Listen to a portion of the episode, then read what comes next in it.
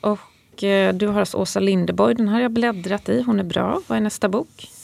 Det här är standardverket. Eh, Lars-Olof Larssons Gustav Vasa, landsfader eller tyrann. Och sen splitten i boken av Herman Lindqvist. Eh, det kommer ut en bok på historiska media också om Gustav ja, Vasa. Det kommer fem, sex böcker om Gustav Vasa nu. Eh, varav flera romaner också. Ah. Sådär om eh, lite äventyrsromaner.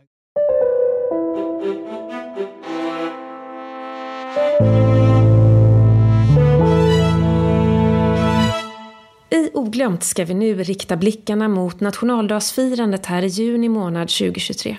Själv gick jag ut med segelbåten med några vänner och barn, sen käkade vi jordgubbar.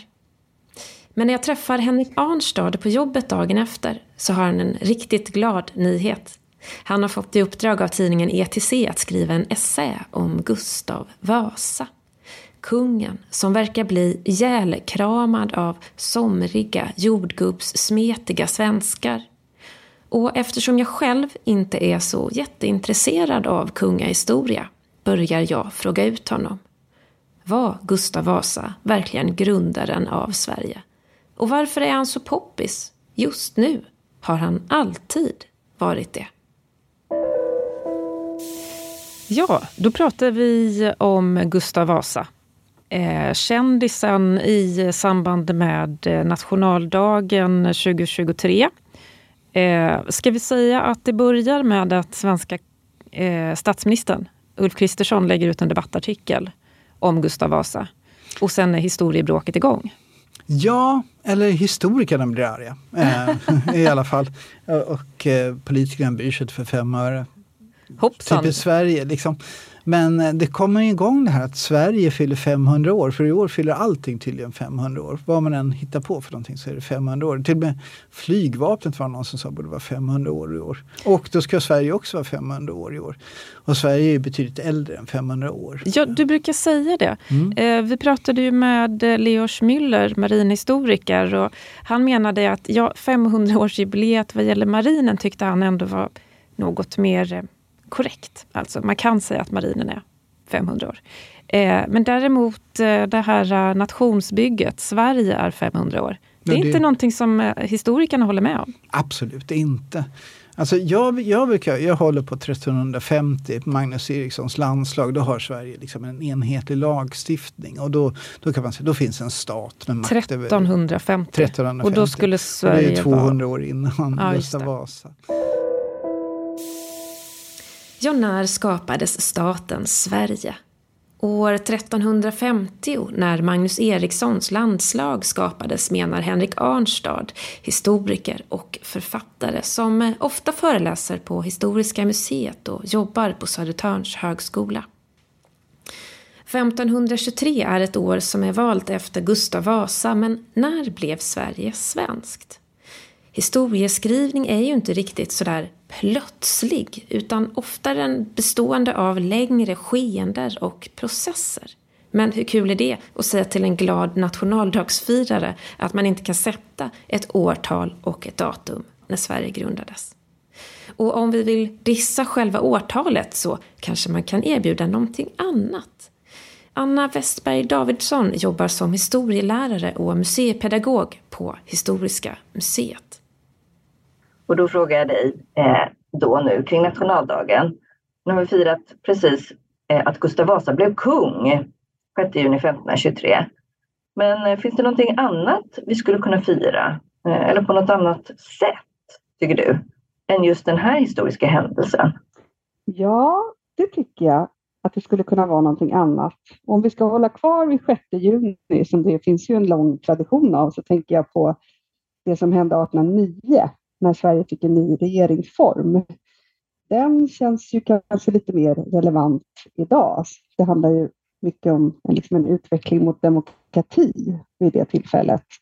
För då blev det ju så, då hade ju Sverige varit i krig och haft en kung som var väldigt enväldig. Och efter det bestämde man sig för att kungen skulle få lite mindre makt i samhället. Och så delade man då makten mellan kungen, rådet, det vill säga den tidens regering, och riksdagen. Och på den här tiden så var ju riksdagen, det bestod ju av de fyra stånden, så det var ju absolut inte alla. Men ändå, det var i alla fall en maktdelningsprincip. det är ju viktigt. Så det tänker jag att det är ju någonting man ska kunna uppmärksamma kanske mer än att Gustav Vasa kröntes för femhundra år sedan.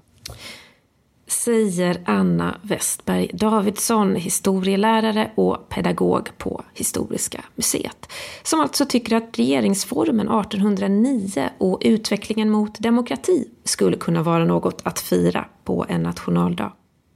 Åsa Marnell, chef på Historiska museet, tror att det är lättare att sluta upp kring demokrati än för Gustav Vasa. Jag hade Anna Westerberg här för en stund sedan och hon svarade på frågan då, vad Vad tycker du? Tycker du att vi ska fira Gustav Vasa eh, som blir kung?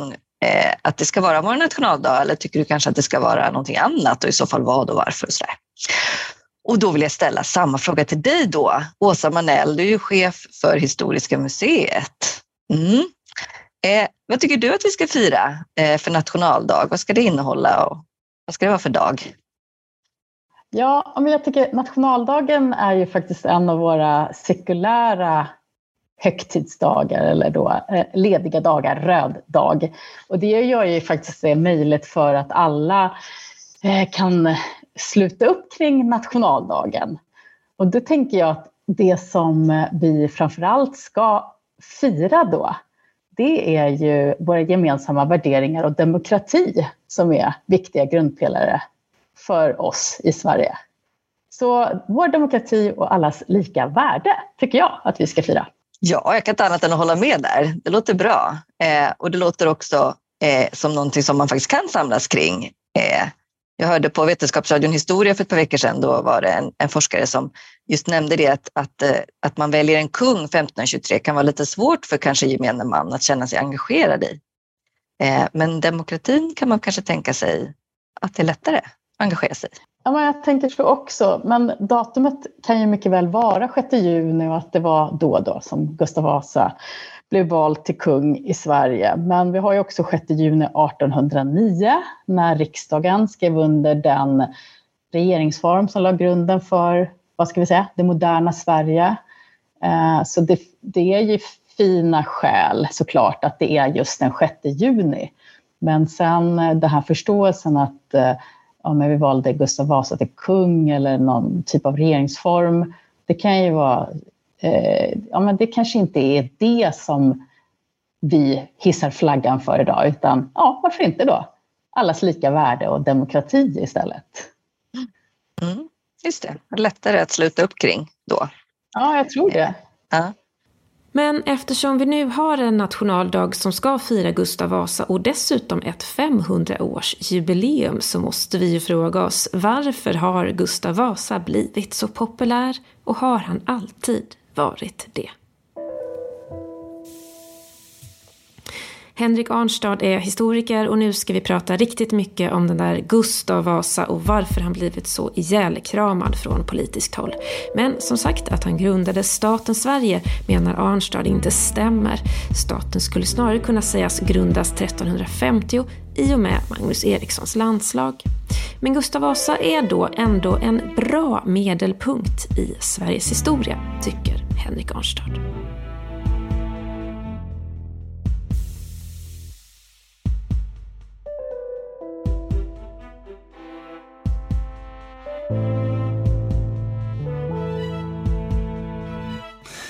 Men däremot ska man säga att Gustav Vasa är en bra sådan mittenpunkt. Han är, han, han är viktig. Det som händer under Gustav Vasa är viktigt. Då går Sverige in, in i tid med en tid. Det, liksom, det sker förändringar. Och sen kan man liksom se, så man tar till exempel den här uppdelningen mellan Historiska museet och Nordiska museet till exempel. Då ska det vara liksom, det är Gustav Vasa som skiljer dem åt. Liksom. Hela Sverige från stenåldern fram till Gustav Vasa ska vara på Historiska museet. Och sen från Gustav Vasa fram till vår tid så ska det vara Nordiska museet. Och där såg man en stora historieutställningen som var runt millennieskiftet. Där liksom, man hade just den här uppdelningen. Liksom Gustav Vasa som en sorts mittpunkt. Han är liksom halvlek. Då tar vi paus och går och fikar. Liksom så här. Gustav Vasa. Okej, okay, så vi är liksom inne i andra halvlek då, Sveriges andra halvlek. Efter Gustav Vasa så är det andra halvlek för Sverige, tydligen. Liksom. Mm. Men man skulle ju kunna ta massor med sådana där saker som liksom händelsen arton hundra nio, förlusten av Finland, nittonhundraarton, demokratins genombrott och så vidare. Och så vidare. Så Gustav Vasa är en, en, en av många pauser i alla fall. När spelarna tar paus och går ut och spottar i båset. Mm. Men någonting som också blev debatt, dels så diskuterades det ju, ja, men när blev Gustav Vasa egentligen vald till kung? Alltså om man accepterar så här, all right, vi säger att Sverige föddes med Gustav Vasa. Om vi skulle anta det. Eh, det är fortfarande diskussioner då om, om vilket år det skulle vara. Eh, är det när han blir vald till kung? Är det han, när han krönts till kung och så vidare? Det finns så många datum där och det skiljer liksom på ett år, eller hur? Vi, och vi vet väl lite liksom, det, det, liksom exakt när går han in i Stockholm till exempel. Liksom, så här, det, vi vet inte ens när, när gubben är född.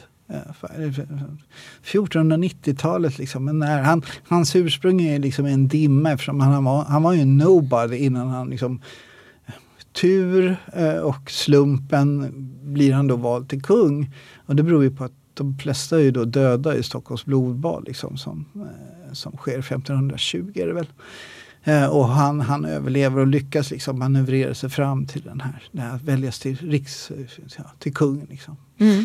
Så, men han är, han, är, han är en väldigt intressant person. Det är han ju onekligen. Liksom. Jag har ju tittat på honom i trettio år nu. Liksom, och man fastnar ju ganska ofta för honom. Och hans tid. Det är en väldigt speciell tid. Men får jag ställa en fråga då? Jag som inte är sådär superhaj på liksom, tidig modern tid och, och historieskrivning. Eh, är, det, är det lite som vikingatiden? Att en del av, av det spännande och härliga med Gustav Vasa är att han... Att man inte vet så mycket då, helt enkelt. Att det inte finns så mycket dokumentation. Jag tänker, du säger att vi vet inte exakt vilken dag han gick in i Stockholm och så. Jag menar, det är ju uppenbart inte liksom eh, sociala medier-tiden där allt dokumenteras exakt hela tiden. Eh, Nej, men det finns ju en viss dokumentation. Jag skulle då säga att, det liksom, att han är så spännande som... som som person snarare än att, det liksom, att vi inte vet så mycket. För vi vet ju mer och mer och mer. Ju, liksom, ju längre han kommer i sin karriär. För början är han oviktig och då vet vi ganska lite. Liksom. Och sen, sen blir han ganska, sen blir han ju oerhört mäktig. Han är liksom den här typiska renässansfursten. Han är väldigt lik Henrik den åttonde i England till exempel. Henry the eighth. Det här med att han genomför reformationen till exempel. Att Sverige... Alltså han krossar hela den svenska kulturen och inför en ny kultur.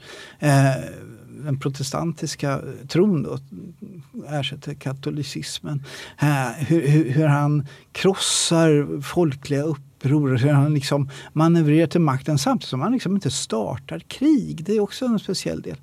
Jag skulle dock säga att jag inte är expert på femtonhundratalet. Utan jag då, det jag tittar på det är hur man liksom har tittat på Gustav Vasa, Gustav Vasa under artonhundratalet och nittonhundratalet. Framförallt i kampen mellan höger och vänster. Liksom, demokrati. Liksom. Mm.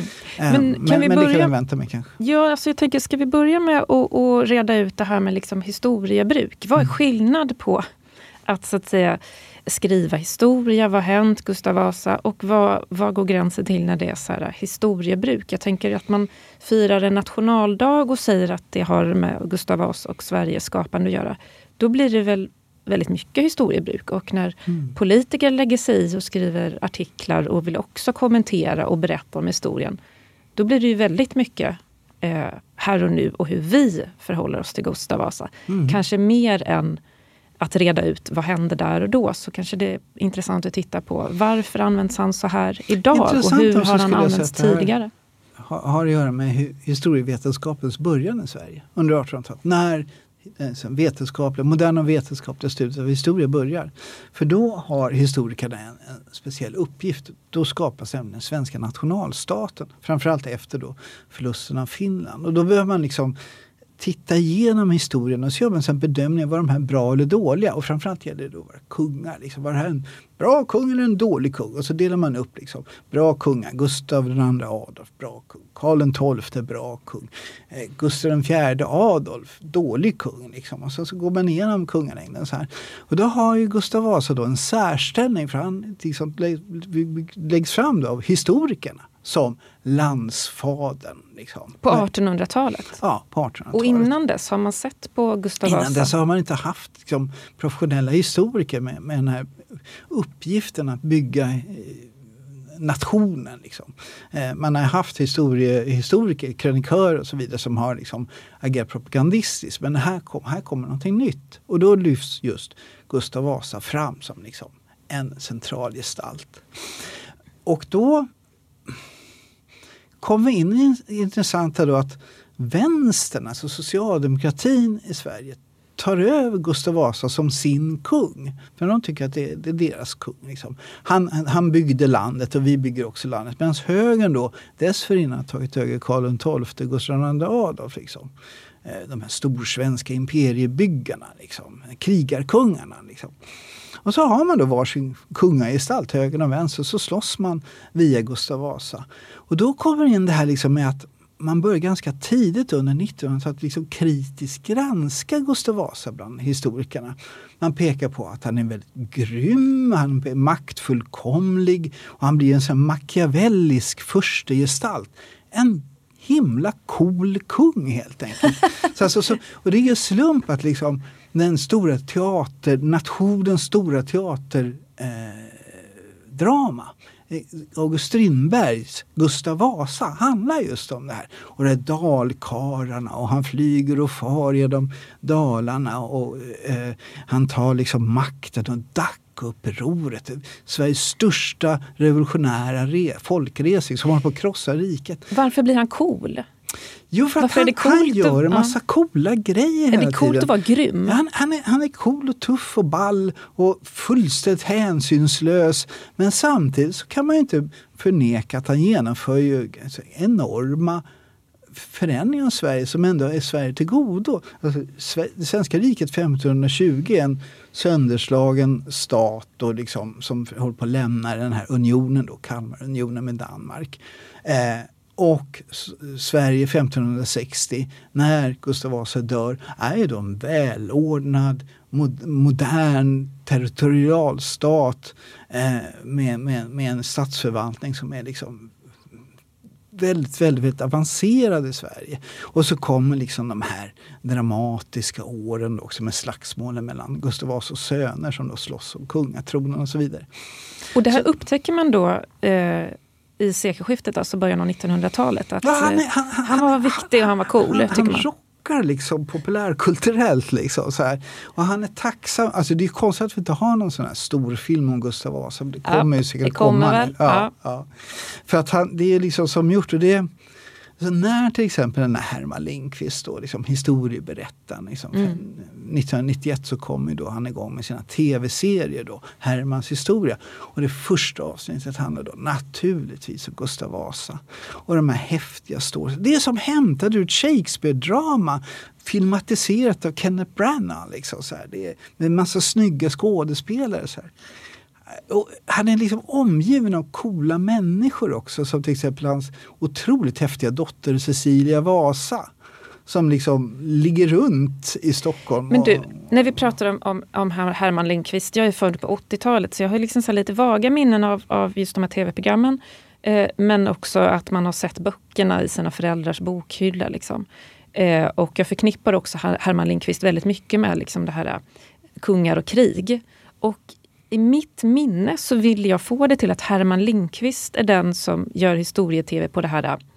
Ja, Gustav Vasa äntrar tronen och Cecilia Vasa. Kungen blev naturligtvis rasande. Ligger runt. Är det, är det Herman Lindqvist? Ja, det är Herman Lindqvist. Alltså Herman Lindqvist är ju ett fenomen i sig därför att han konservatiserar och högervrider den svenska historien till att bli liksom de stora kungarnas historia. Och han går ju då in liksom i Gustav Vasa och gör om honom från sossekungen från nittonhundratalet till återigen liksom en konservatismens kung. Eh, samtidigt så Och han blir oerhört utsatt av historikerna som menar att det är fullt med faktafel. Jag tror att Peter Englund tittar igenom en boksida av Herman Lindqvist och konstaterar massor, liksom tjugo faktafel på en sida. Men liksom. Det där är spännande. Det är spännande. Berättat. Och jag själv får en av hans självbiografi indragen. Jag skriver om hans självbiografi, det är en kultur och, och det är så förödande kritik så att Herman Lindqvist får sin självbiografi indragen av Bonnier som bränner den på bål och så får han liksom göra om sin. Så Herman Lindqvist hatar mig. Eh, Men, väldigt nu får vi ta det lite långsamt här. Du har alltså skrivit om en av Herman Lindqvists böcker. Ja, just det. I Dagens Nyheter och din mm. recension publicerades mm. och kritiken var så svidande att bokförlaget... Så samma dag drog förlaget in i bokupplagan ja, det... och brände den på bål. Och sen blev Herman Lindqvist för... rasande. Ja. Och sen dess hatar han mig. Det låter ju ändå som att du är lite rock'n'roll där, Henrik. Nej, men alltså grejen är att jag, jag är ganska svag för Herman Lindqvist. Ja, du jag gillar tror, honom. Ja, mm. Mm, för att han är ganska tydlig själv. Han kallas ju ofta för historiker. Och då säger han själv så här, nej jag är inte historiker. Han har liksom typ avbruten folkskola. Han har liksom inte ens gått klart grundskolan. Utan han säger, jag är historieberättare. Och det är han faktiskt ganska, han är lite under... För, lite förminskad. För som historieberättare kan han ofta vara väldigt, väldigt duktig. Ja, till exempel hans avsnitt just av den här misslyckade kungen Gustav den fjärde Adolf hör till bland de finaste dokumentärer jag vet på tv. De finns på S V T Play. Precis som förut hans, hans dokumentär om Herman, Gustav Vasa.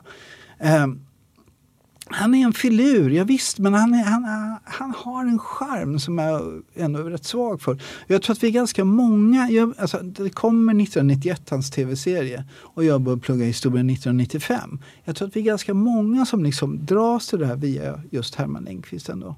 Så, men det är ja. intressant att du säger det, för att när jag gjorde min stand-up om medeltiden på Historiska museet så var en av mina, vad ska man säga, bitar handlade just om Herman Lindqvist, eh, Dick Harrison, Jan Guillou. Alltså den här traditionen av män som tolkar historien. Du pekade på dig själv.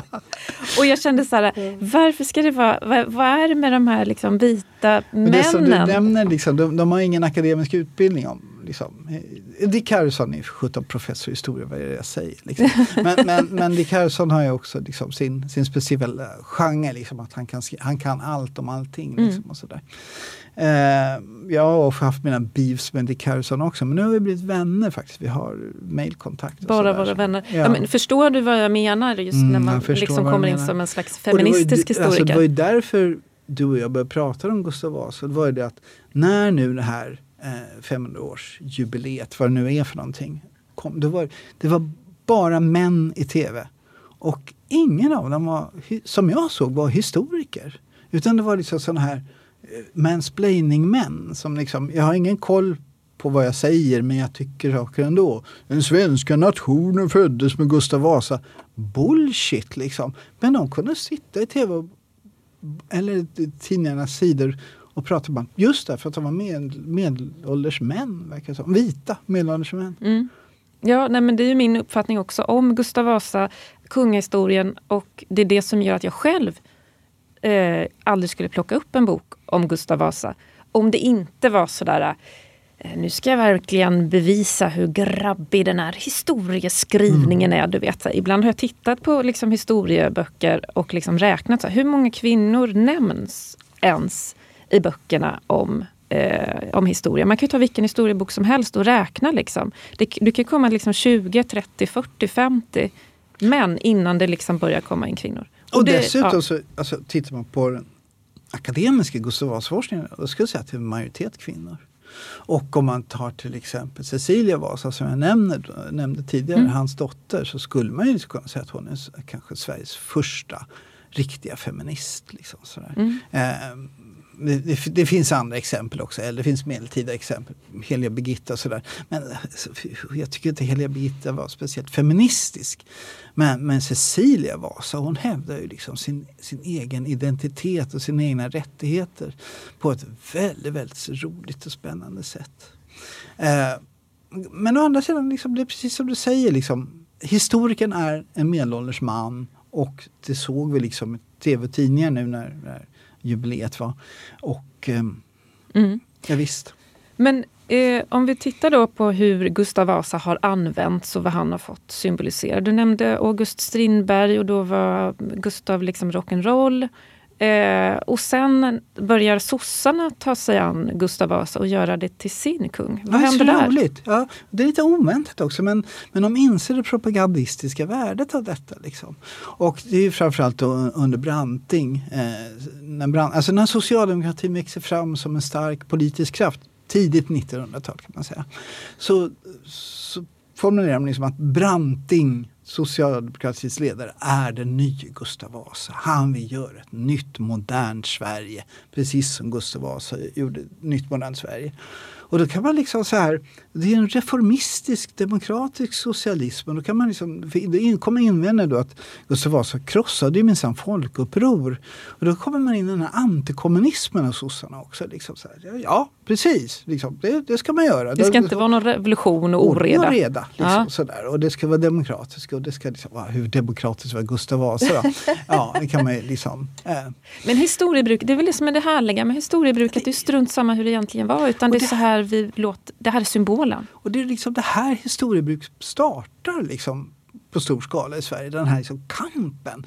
Vem var bästa kungen? Liksom, Karl den tolfte, Gustav den andre Adolf eller Gustav Vasa? Och då hävdade liksom sossarna att liksom, Gustav Vasa, han startade ju inga krig, utan han liksom byggde ett rike. Och sen så kommer liksom August Palm då, han som socialdemokratiska agitatör. Ja, han är också Gustav Vasa. Han är också en Gustav Vasa. Och så kommer Per Albin Hansson, landsfadern. Ja, han är ju också Gustav Vasa. Precis som Gustav, Gustav Vasa. De var landsfader bägge två liksom.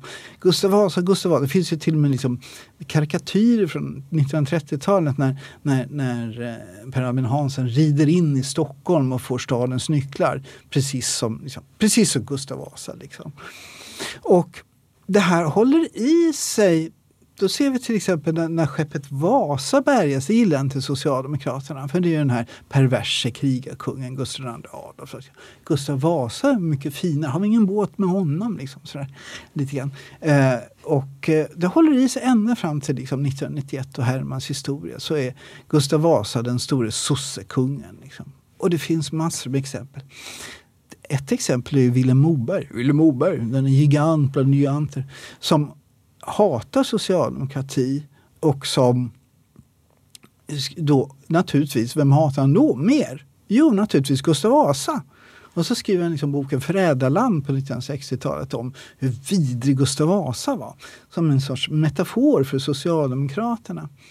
Där han liksom får det till att Gustav Vasa var en, en vidrig och Christian Tyrann då, Stockholms blodbad, han hette egentligen Christian Bondekär och han var snäll mot bönderna och sådär.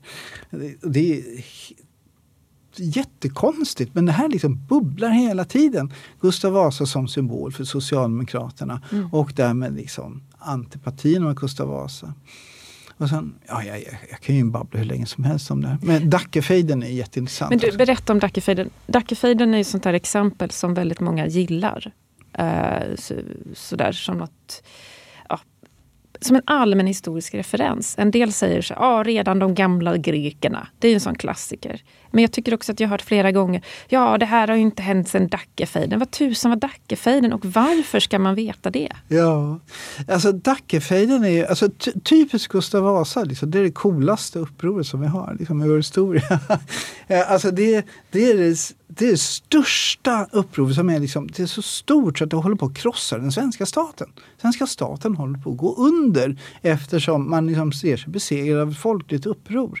Och det, det är då framförallt framförallt i Småland, framförallt i Kronoberg liksom.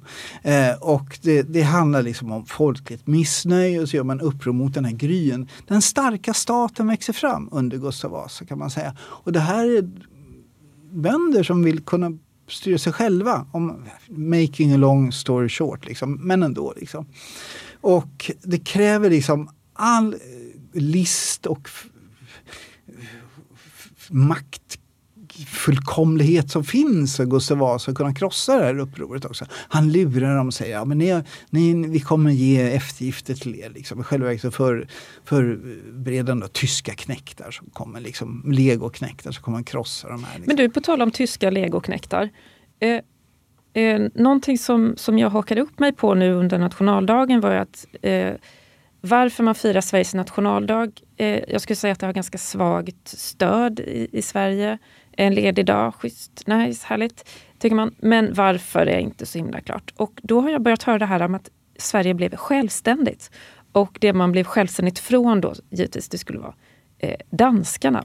Men om du nu kommer in tyska knäktar och liksom sponsrar Gustav Vasas makt här. Och, visst, då han lämnar Kalmarunionen, men han går väl ändå in i en ny eh, Hansa. Pakt, liksom. Absolut, det är Lübeck det är då framförallt jätt... som man samarbetar med. Det är inte jättetydligt och så, och det, det är liksom från... Det här med danskar och svenskar, det är också boll shit. Alltså Kalmarunionen, det var ju liksom en, det var en union där liksom stora delar av Sverige var djupt engagerade i att den här unionen skulle fortleva. Det finns massor med svenskar som är liksom på den här unionssidan. Och så finns det här liksom om den gryende territorialstaten Sverige där andra svenskar är inblandade. Så det finns liksom inte, inte svenskar mot danskar liksom. Det är inte så här, utan allt är uppblandat och liksom, det uppstår en ny typ av stat som inte har funnits förut, den här territorialstaten med, med, med territoriella gränser.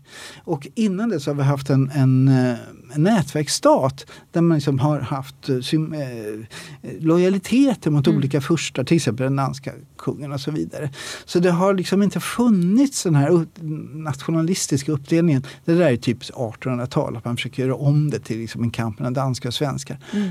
Däremot så kan man ju säga liksom med fog att innan Gustav Vasa så var Danmark den stora eh, regionala stormakten i Norden. Liksom. Och efter Gustav Vasa så trädde Sverige fram och eh, knaprar i sig del efter del efter del av Danmark. Och liksom, till slut, idag har de bara en liten, liten fnuttbit kvar Danmark, men innan så var det väldigt stort. Liksom. Så det kan man liksom, vi kan se processer sådär mm. liksom. Men... Men det, det här, den här berättelsen om det kuvade landet som äntligen blir fritt, mm. den är ju lite svårt att köpa. Jag tänker till exempel på... artonhundratal. Va? Det här är artonhundratal. Det är då det här, man vill ja. bygga den här berättelsen. Och, men sen så kommer det liksom en väldigt, massa, en, en väldigt diskussion, framförallt under nittonhundrafemtiotalet, som jag då har tittat på när det gäller Dackefejden, där man alltmer problematiserar Gustav Vasa och pekar på hans maktfullkomlighet. Och hans, han är machiavellisk liksom. Mm. En sån här förste, den starke förste som gör det han vill. Han kan, bryta, han kan lova saker dag ett och så bryter han efter dag två. Coolt. Och dag tre så, så mördar han allihopa. Liksom. Det är jättekult. Det är, liksom, ja, det är som gjort för film. Liksom. Eh, Men däremot så på nittonhundrafemtiotalet så tycker man fortfarande att Dacke gick för långt. Liksom. Dacke är en förrädare. Dackeupproret var ett förräderi. Jaha, så när man okay. försöker liksom... Man får liksom inte göra uppror mot sin kung. Det är Nej, förräderi. Det, det, liksom, det är lite... Ah, det är så här. Och då kommer man in på det här med liksom socialdemokratins antikommunism som är så stark under kalla kriget. Liksom. Så socialdemokraterna är det mest... antikommunistiska parti som existerar i Sverige. Det vet C I A till exempel. De anlitar socialdemokrater i Sverige för att bekämpa kommunismen i Sverige. A-pressen till exempel. Socialdemokratiska A-pressen går in liksom i C I A:s eh, maskineri. Eh, det finns en historiker som heter Mikael Nilsson som har tittat på det. Eh, och, och då kommer liksom, då kan man ju inte gilla Dacke, liksom, bara för att man är sosse. Liksom, måste man gilla Gustav Vasa. Så det, allting har att göra med nutiden såklart. Mm. Som alltid. Just det. Och, och Gustav Vasa har en fantastisk förmåga att alltid befinna sig i nutiden. Jo, men och vad, vad är det då nu? Uh, vad är det nu då som gör att, att vi vill ha Gustav Vasa igen? För att jag känner lite så här... Hallå, har inte vi slutat med kungar och mm. krighistoria? Och liksom vi har knappt gå- börjat. Nå, nu kommer alltså. nu kommer wake up and smell the coffee, Moa, liksom. det, är ny, det är ett nytt parti som styr regeringen. Och, och, och liksom, då, då har vi den här på Nordiska museet, Gustav Vasa museet. Liksom. Så liksom, kommer man in i entrén så vet vi vem som sitter där. Liksom. Stor och fet på en stor tron. Gustav Vasa. Av Milles, Karl Milles såklart. Och så står det längst ner på socken. Vet du vad det står? Var svenska. Var en svenske. Liksom. Man, det är nationen. Och hur gammal är den här då? Den här, den, är det en staty alltså? Ja, det är en som stor, finns? Det är det första du ser när du går in på Nordiska museet. En stor fet staty av Gustav Vasa. Alltså det första jag ser när jag går in på Nordiska museet, det är restaurangen. Var är restaurangen? Jag vill ja. mat. Ge mig käk. Ja, men om du skiter, den här i stora om du, hallen om du, om du, liksom. Om du fokar på museet ja, jag, så, liksom, okay, så, här, ja. går, så ser du den här enorma statyn. Och där stod ju nu kungen och drottning Silvia liksom. Och kungen påstår att Gustav Vasa grundade den svenska nationen. Bullshit, det gjorde han ju inte alls det. Men liksom det här var svenske liksom så här. Var det där för Dacke-metoder, Henrik, att snacka skit om den svenska kungen? Ja, ja. Han får väl kalla på sina knäktar från Lübeck då. Ja, men du har ju tittat lite på, det har ju kommit ut lite böcker. Eh, vill du berätta lite om liksom den nya vad ska man säga, den nya litteraturen som kommer mm, av Gustav Vasa. Man kan väl säga att det är tillbaka till artonhundratalet igen. Det är de här äventyrsromanerna. Liksom. Det, eh, jag, jag har inte med mig, det, det har kommit romaner och, och jag mm. tittar på dem och håller på att läsa dem just nu. Eh, ska skriva om dem. Men eh, man kan säga att det är liksom det, det är äventyrsgänget igen. Och guess what, gissa vad? Jo, Herman Lindqvist kommer ju då naturligtvis med, med liksom fyrahundra sidor. Återigen. Får man titta på den här? Ja, och den är enormt påkostad. Albert Bonniers förlag, och den är så Herman Lindqvist liksom. Han refererar friskt till vad han själv tycker, och så skriver han historikerna historikerna säger nu, vilka då? Vilka historiker? Man har ingen aning om vilka källor han ser liksom, sådär. Eh. Det kommer inte Dick Harrison gilla. Jag, jag har tittat lite på Dick Harrisons recensioner i tidningen, och han skriver alltid om referenslistan att det är såhär, det här var en bra referenslista mm. eller en dålig referenslista, och det är först nu när jag själv har läst på, på högskolan som jag förstår vad han menar. Ja. eh, Nu när jag bara bläddrar här lite snabbt i Herman Lindqvist så ser jag sexualliv, ja. Kejsarnas bror är militär. Ja, mycket ja, bilder det, också. Den, en, den är påkostad. Gripsholm slott var Gustav Vasas favoritslott. Det är den här med den, den fula tigern, eller hur? Ja. Ja. Det är pampigt. En typisk Vasaborg också. Liksom. Det är Gripsholm. Det ska jag nu, eh, jag ska segla dit i, i morgon faktiskt. Ja, vad trevligt. Eh, och det är också så här, det här är också, det här är, vi kan titta lite grann på den bilden om vi ja, får. Liksom. För det här bygger då Gustav Vasa som liksom en Vasaborg liksom. Och så kommer hans söner dit och gör ett renässansslott av det, med de här tinnar och torn och sånt där. Och sen så kommer Gustav den tredje som ser sig själv som den tredje Gustav. När, när slottet ligger i ruiner på sjuttonhundratalet så, så går liksom Gustav den tredje dit och bygger upp liksom Gustav Vasas borg. För han är den tredje Gustav. Gustav Vasa, den stora riksbyggaren. Gustav den andre Adolf. Gustavus Adolfus Magnus Rex Vesia. Den stora krigarkungen. Och så den tredje Gustav och Gustav den tredje. Så det är också den här ständiga kontinuiteten med just Gustav Vasa mm. inom kungarna. Man, Gustav den tredje, man sjunger om honom liksom här, Vasa ett. Så här, nej, han är inte Vasa ett för fem öre liksom. Men han, han är ändå liksom så här, ja, anfadret till Gustav Vasa. Gustav Vasa finns hela tiden kvar i den svenska kungalängden på något konstigt sätt. Mm. Och eh, du kommer skriva en eh, artikel om Gustav Vasa? Ja, jag har fått i uppdrag av E T C att skriva en, en essä om liksom den här Gustav Vasa eh, myten kan man väl kalla det för. Mm. En av våra favoritmyter. En sista fråga det. Om, om du hade fått välja, givet att eh, vi skulle ha en nationaldag, man kan ju diskutera ifall man måste ha en nationaldag, eh, man skulle kunna ha årets mäns dag, årets eh, seglingsdag och så vidare. Men årets nationaldag, om du fick välja, vilket år och vilket datum? Åh oh, gud! Uh... Ja, men demokratins införande i Sverige nittonhundraarton. Alltså när liksom högern ger upp och, och vi, det är han det, det första världskriget tar slut och liksom så här, nu är det kört lite, det måste vara demokrati i Sverige. Du är inte rädd att du måste bråka med feministerna så, som då, ja men varför det, varför inte nittonhundratjugoett då? Ja, men nittonhundraarton, det är då vi beslutade om rösträtt för kvinnor mm. och män. Och sen så kommer första val. Men då är vi ju inne i det här igen, Henrik. Ska det vara när man väljer nittonhundraarton att alla får rösta, eller är det nittonhundratjugoett när man faktiskt får rösta, eller hur? För det är två olika datum. Jag tänker vi tar beslutet. beslutet. Kvinnor och män, allmän lika rösträtt för kvinnor och män. Mm. nittonhundraarton. Ja. Eh, och sen så kommer liksom, det är olika val, det är så riksdagsval, landstingsval och sånt där. Det är liksom en process nittonhundraarton till nittonhundratjugoett. Men nittonhundraarton fattar man beslutet att kvinnor och män är människor. Alla, alla, alla människor i Sverige är människor. Även kvinnor är människor och medborgare i konungariket Sverige. Fantastiskt, kunde inte sagt bättre själv. Ja. Kvinnor är också människor, hörni. Ja. Ja, ja. Mm. Sen så vill jag bara tillägga, tillägga en sak, och det är att Gustav Vasa var faktiskt väldigt rolig också. Han hade humor. Till exempel sa han noga till sina barn att de fick inte äta godis, för godis slämmar magen. Så det, hans brev är helt fantastiska. Liksom. Han är in, det, det är så typiskt honom. Han kan, liksom, kan inte hålla sig... Han micromanages allting. Liksom, så här. Om han hade levt idag hade barnen inte fått se på YouTube. Nej, och deras mobil hade tagits ifrån dem. För ja. Den slämmar magen. Ja, det gör den. Mm. Tack så mycket Henrik Arnstad, våran historiekompis, för att du var med i Oglömt. Tack för att du fick vara med, en fantastisk roligt.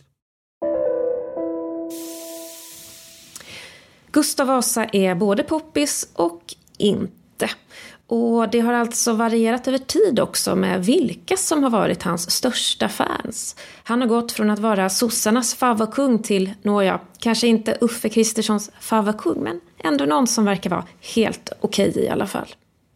Li Kolker och pedagogkollegan Anna Westerberg funderar vidare på vilket år och vilken dag de skulle vilja fira Sverige på. I Vetenskapsradion historia då för ett par veckor sedan eh, där programledaren pratade med eh, en person, en forskare.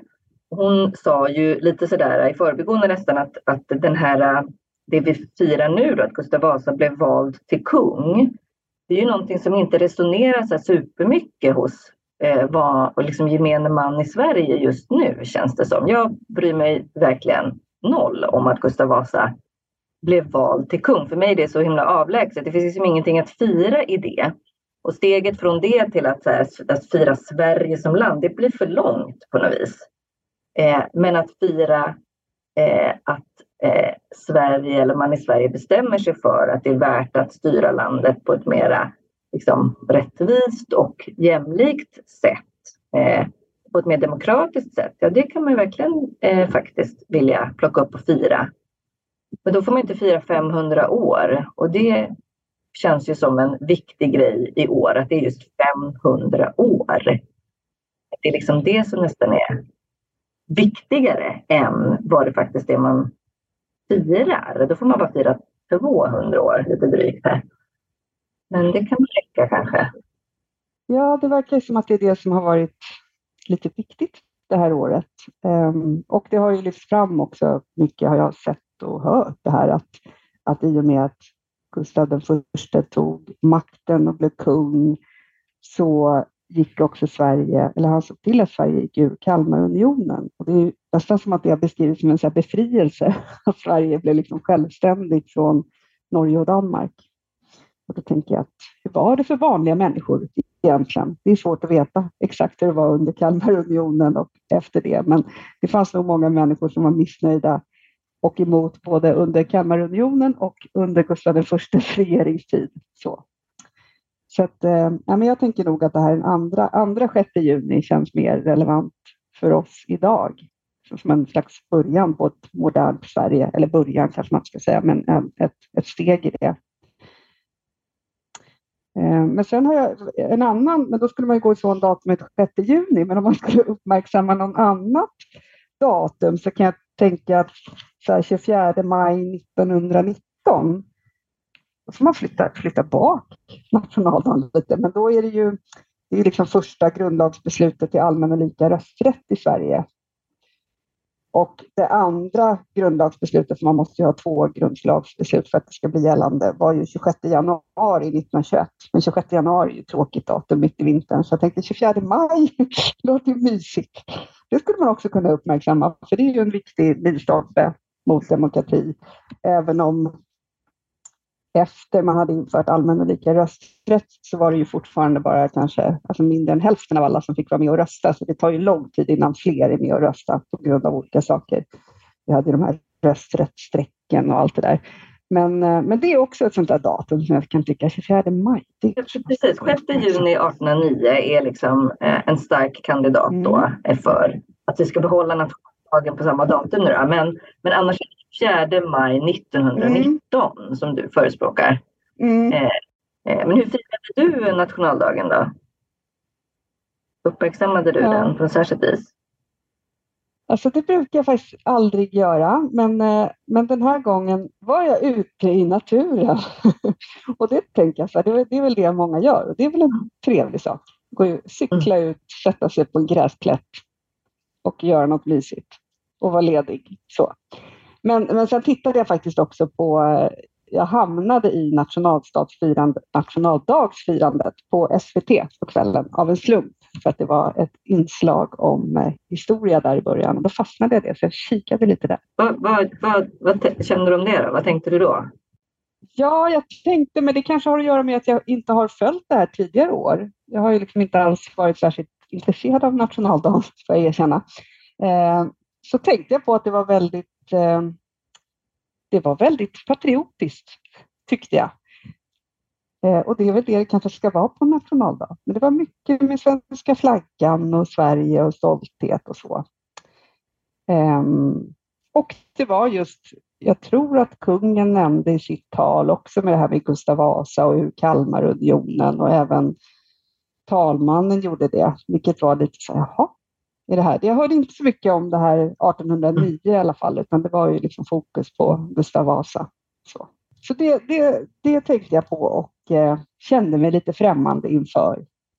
Mm. Jag missade det, men jag... Eh... har fått det beskrivet för mig och eh, förstår vad du menar. Ja, men vad spännande. Ja, bra. Vi har en stark kandidat helt enkelt eh, för att byta innehåll på nationaldagen. Får vi se hur det blir med det.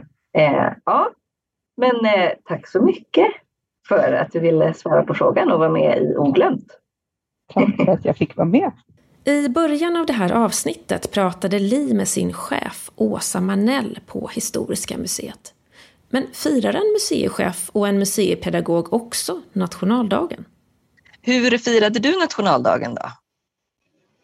Jag jobbade faktiskt, för jag var med och firade nationaldagen i Strängnäs, den staden där då Gustav Vasa blev vald till kung sjätte juni femtonhundratjugotre.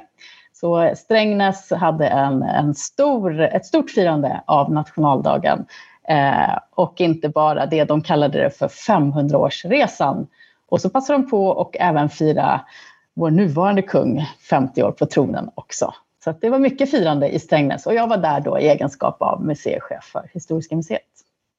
Just det, så du firade med pompa och ståt då, kan man verkligen säga. Ordentligt. Verkligen, så mm. var det. Ja. Mm. Jag, fick, jag fick en flagga som jag viftade med. Ja, vad skönt. Ja, men det hör ju ändå till liksom. Ja, ja, ja, ja. Men det var bra, så du kände att du gjorde det ordentligt. Sådär. Ja, ja, det tycker jag. Ja, mm. Mm. Eh, verkligen. Mm. Ja, det var roligt att höra. Ja, själv var jag på stort jippo vid Farsta gård och det var ponnyridning och barnen fick heliumballonger och det var liksom fullt kaos och Tobbe Trollkarl och sådär. Eh, men det kändes också rätt passande faktiskt. Det tycker jag låter underbart. Ja, men det var det. Det ja. var liksom folkfest ja. och trångt som skjutsingen och folk från hela trakten och sådär.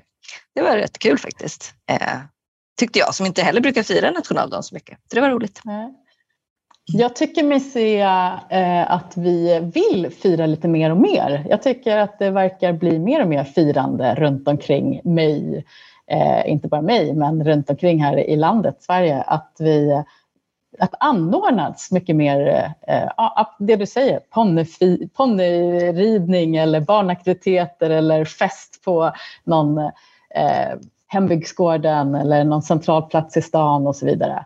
Och inte minst att många ja, hissar sina svenska flaggor den här dagen helt enkelt också. Om man har en flaggsång hemma. Just det. Mm. Jag, jag, tyck, ja, jag håller med faktiskt. Jag tycker också jag får den känslan. Och då är det också härligt om grunden för firandet faktiskt är någonting som eh, liksom många eller till och med alla då helst kan sluta upp kring. Precis, att det handlar om ett demokratiskt samhälle och en gemenskap och en, en jämlikhet helt enkelt som vi firar. Mm. Ja. Det låter bra. Ja. Ja, men jag känner mig nöjd. Då är det väl det vi firar då framöver. Ja, jag tänker vi bestämmer det då helt enkelt. Ja, då är firandet planerat inför kommande år. Och det vore väl riktigt härligt postmodernt av oss om vi dessutom skulle fira alla årtal samtidigt. Oglömt görs av Södertörns högskola i samarbete med Historiska museet. Programledare Li Kolker och jag, Moa Svan, som också producerat.